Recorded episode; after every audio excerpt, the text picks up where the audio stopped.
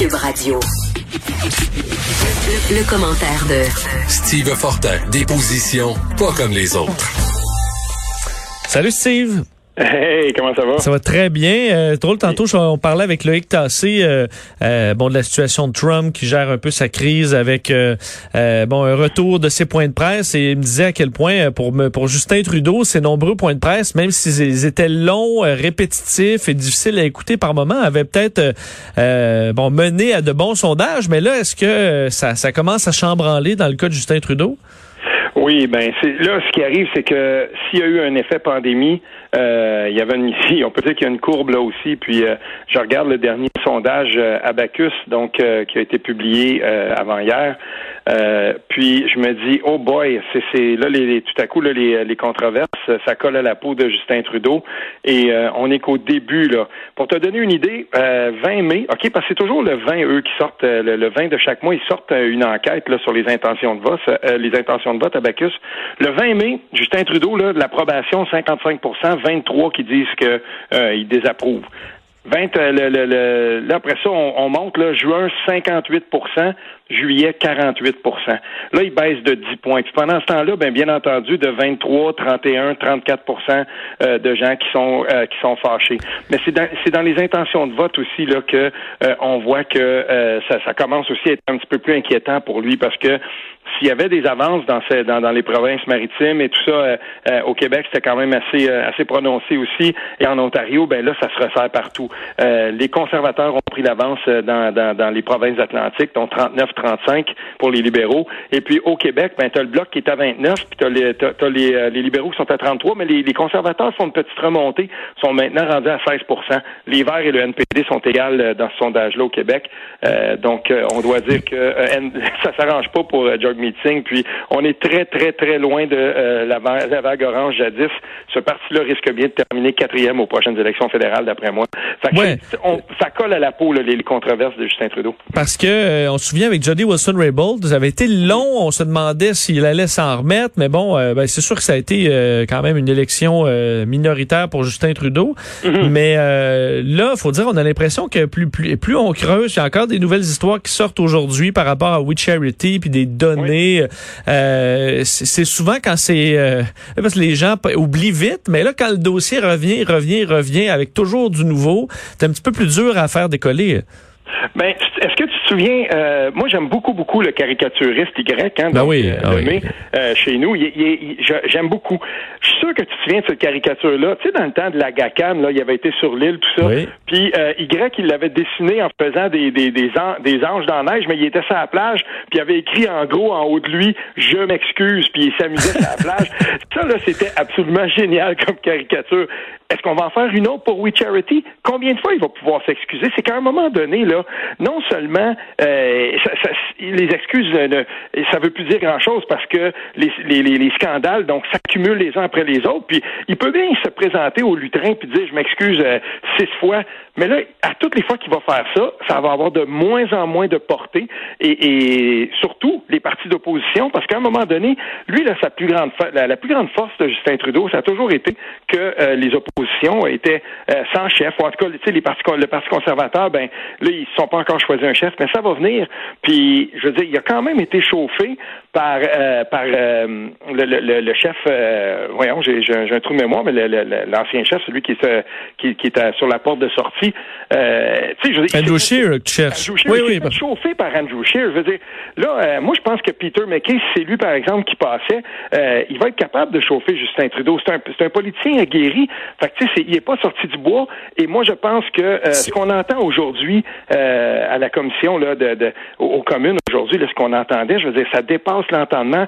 Et, je pense que euh, là, Justin Trudeau va commencer probablement là à entrer dans un un moment vraiment plus difficile de son mandat. Et pour ceux qui disaient, ah, peut-être qu'il y aurait la, possibilité d'une élection, là, un snap election, une élection déclenchée rapidement euh, cet automne, hmm, pas sûr, moi, que ça va être dans les cartes, dans les cartons. Ben, c'est sûr que tu je pense qu'il y a une petite tempête qui gronde pour, pour les libéraux parce que si on arrive à l'automne, euh, là, nouveau chef euh, chez, chez les conservateurs et veut, veut pas, je pense a beaucoup de Canadiens, l'image de, bon, OK, c'est le temps de redresser les finances publiques, on est dans le trou, là, jusqu'au cou, ça valait-tu la peine ou pas d'aller autant que ça dans le rouge, ben ça, ça, porte à débat, mais dit bon, ben parfait, les conservateurs, on va leur donner le mandat de, de, de faire le ménage dans les finances publiques, il y a un nouveau chef, euh, Trudeau est dans les scandales, les autres partis ça lève pas. Euh, ça pourrait être difficile. Mais évidemment, la question du Québec où là, euh, le, futur chef conservateur, dans les deux cas, je pense pas que ça va faire soulever beaucoup les passions ici. Ben peut-être pas, mais quand même, il n'y a rien qui dit que les conservateurs seront pas capables euh, parce que la marque, la marque de commerce euh, du Parti conservateur, moi je suis pas prêt, je suis pas prêt à dire qu'elle est, euh, je veux dire, irrémédiablement endommagée au Québec. Le Parti conservateur est capable d'attirer des candidats qui sont quand même intéressants. Ça, genre, ils l'ont fait lors de la dernière élection, puis on peut quand même penser qu'ils seraient encore capables de le faire. Maintenant, il faudra voir où on en sera aussi avec Yves-François Blanchette. Je sais qu'il veut mhm. étouffer l'affaire des allégations, mais on ne sait pas où c'est que tout ça, va nous mener. C'est drôle, hein, Vincent, la période dans laquelle on est en ce moment, c'est une grande période d'incertitude en politique comme socialement, si on veut, économiquement. Mais, je veux dire, en politique, il y a beaucoup, beaucoup de points d'interrogation.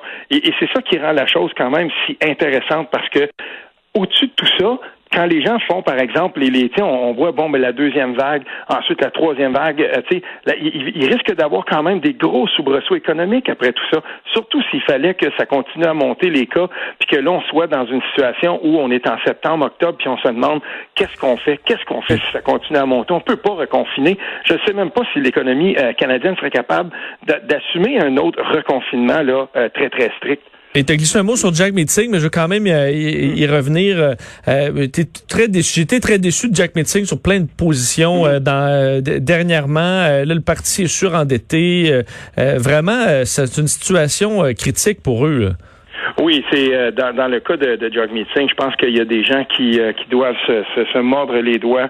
il y avait eu quand même des, il y avait eu des, des, des gens là qui qui avait dit ben peut-être si on avait levé le, le, le, drapeau en disant est-ce que c'est vraiment le, chef qu'on veut? Puis euh, bon il a été élu il est, il est là euh, mais sa performance jusqu'à maintenant euh, ça laisse à désirer. Puis on voit que ce parti là c'est vraiment recampé là, très très à gauche sous sous sa gouverne. On se souviendra quand même que lors de lors de l'élection de, de 2015 ce qui avait fait vraiment vraiment mal au, NPD dans le temps de Tom Mulcair c'est que Tom mené, il menait dans les sondages tu sais pour la première fois, on voyait la possibilité que le NPD puisse former un gouvernement, parce que je me souviens très bien, après avoir couvert beaucoup cette campagne, longue campagne, on se souvient au-dessus de 100 jours, euh, je veux dire, là, le NPD menait, avait pris la tête, puis il menait par plusieurs points. Et, ce, qui ce qui est arrivé, c'est que le parti, quand on a fait, le, si on veut, l'analyse de tout ça, ça n'a pas été une bonne stratégie que de recentrer le NPD pour essayer d'aller euh, d'aller chercher plus de votes puis essayer de consolider l'avance parce qu'il était débordé à gauche par Justin Trudeau à la toute fin puis euh, ça a bien servi les libéraux. Là maintenant le, NPD est campé très à gauche, mais cette position là, je suis pas sûr moi que ça va être euh, ça va être très prometteur dans la, dans l'ensemble du Canada. Ça peut fonctionner par contre quand je regarde les intentions de vote en Colombie-Britannique, là où il y a un gouvernement néo-démocrate en ce moment, euh, ben on voit que le NPD est à 32 et les libéraux sont à 32 donc ça, c'est quand même assez euh, assez intéressant pour le NPD. Il quand on regarde la, la, la, province du chef, parce que lui il est député là-bas en Colombie-Britannique, euh, George Meeting, ben il a quand même monté son parti dans les intentions de vote dans sa province à lui. Et euh, tu voulais parler de diversité, diversité de voix dans les médias, comme quoi c'est c'est essentiel. Oui, ben écoute, je, je, je, vois ça, puis je voulais en glisser un mot parce que euh, des fois je me demande là, euh, je regarde là, certaines des, des certaines des voix, certains chroniqueurs aussi que qui sont à d'autres euh, dans d'autres médias, des voix euh, qui sont plus à gauche tout ça. Puis ça fait quelques fois que Christian Rio, le chroniqueur du Devoir, sort des textes qui fait dresser les cheveux et les le poil sur les bras euh, de, de, de militants ou de, de, de, chroniqueurs qui sont très à gauche. Puis moi ça me fait rire qu'ensuite je vois euh, je, je pas les nommer, là, mais tu sais, je veux pas pointer, mais tu sais, j'en vois des, des, des, gens quand même avec des bonnes tribunes qui disent euh, ben moi, si, euh, si vous continuez à publier euh, Christian Rio, moi je vais je veux plus jamais être abonné au devoir, puis tout ça attention, là, je veux dire, le devoir, c'est essentiel à la démocratie, à la, à la pluralité des voix. Puis moi, j'ai toujours prôné pour que euh, dans, dans, les médias, ben, on fasse appel à plusieurs personnes. Chez nous, euh, chez Québécois, on, a fait place à Laure Varidel. On a, je vois que Laure Varidel publie dans nos pages. Je suis content, moi, qu'on ait quelqu'un comme ça, parce que chez nous, ça veut dire que tu peux lire Richard Martineau qui est plus à droite, tu peux lire Sophie Durocher qui va être, qui va avoir une, une, une voix X, puis ensuite tu peux lire Geneviève Peterson, tu vas pouvoir lire aussi Laure Varidel. On va lire des voix vraiment partout. On entend des gens, Harold Fortin, euh, on entend Macacoto aussi, on, on, peut lire. Je veux dire, la diversité des voix, il me semble que c'est la voie à suivre pour qu'un média soit le plus sain possible. Et des fois, j'ai l'impression que pour, pour bien des gens, le devoir, ça devrait devenir le safe space d'une d'une idéologie en particulier, puis surtout pas sortir de ça. Si c'est ça qui arrive, ben, le devoir va, va, perdre beaucoup, beaucoup de sa pertinence. Ouais, puis on le disait, là, les réseaux sociaux, c'est ça que ça donne mm-hmm. juste ce que tu veux entendre, ce qui va renforcer ta position. C'est mm-hmm. extrêmement nuisible. Quand tu ouvres ton journal, c'est pas supposé être, être ça. Tu es supposé avoir justement une pluralité de points de vue, puis tu te feras ton idée à travers tout ça. Euh, ce, ce qui manque cruellement, parce que dans là où les gens s'informent de plus en plus sur les réseaux sociaux, ça, tu l'as plus, là. Ben non, puis on, on, a besoin de ça, puis on a besoin que les que dans les médias on soit capable de voir euh, des, des, des une pluralité de, de, voix. C'est bon que ce soit comme ça. Puis moi je le souhaiterais dans tous les médias, mais si c'est pas le cas, tu sais longtemps là on disait ouais bon c'est bien la presse c'est euh, c'est le journal des mais c'est le journal des sont fédéralistes puis tout ça. Pierre Foglia, c'est un indépendantiste euh, avoué, puis il a fait, il a fait carrière euh, euh, à la presse, puis on y a jamais cherché noir. J'en connais d'autres aussi qui étaient des indépendantistes, qui étaient dans la grande famille de ces journaux-là. C'est tant mieux si c'est comme ça, puis qu'il y a une, pluralité de voix. Mais j'ai, moi, j'ai beaucoup de difficultés avec les gens. Je vais t'en raconter une bonne. en 2017, après le congrès de Québec solidaire, je me souviens que le, un, analyste, un chroniqueur politique que j'aime beaucoup, moi, Michel David, au devoir, il avait été très critique de ce qui s'était passé là. Et je me souviens, moi, de gens qui étaient euh, des, gens assez importants chez, chez Québec solidaire qui disaient, bon, ben, on va commencer une campagne, tu sais, euh, euh, désabonnez-vous, puis avoir dit, donc, ben, attendez un peu, là, oui, il avait été, il avait été critique, mais n'est-ce pas là le rôle d'un chroniqueur politique? Moi, Pierre, Michel David, je sais pas, j'ai lu toutes sortes de textes sur lui, j'ai jamais eu l'impression qu'il a fait de cadeau à personne. Fait que, tu sais, c'est, et tant mieux, c'est ça qu'on veut. Fait que, moi, j'ai beaucoup de difficultés avec ça, et il faut pas que le devoir, ça devienne un safe space. Puis tant mieux s'il y a des voix discordantes dans ce, dans ce journal-là. J'aime pas toujours ce qu'Émilie Nicolas écrit, Francine Pelletier non plus, euh, mais pourtant, je suis très, très content euh, que, ces, que, ces gens-là puissent s'exprimer. Puis des fois, je, suis d'accord avec certains, certains des textes, puis c'est tant mieux parce que il y a personne qui frappe 100% pour, euh, pour tout le monde qui les lit. Là. Confronter ses propres idées aux, aux opinions des autres, c'est comme hmm. ça qu'on est capable soit de renforcer nos idées ou soit au contraire de les, de, les modifier. Steve, tu as un très bon point. Euh, merci, puis euh, on se reparle demain. Oui, Salut, Steve Fortin, blogueur au Journal de Montréal, Journal de Québec. On s'arrête quelques instants parce que dans quelques minutes, euh, on se dirigera vers le point de presse très attendu de la Sûreté du Québec qui aura du nouveau à nous dire sur le, bon, sur le dossier, sur l'affaire de Martin Carpentier.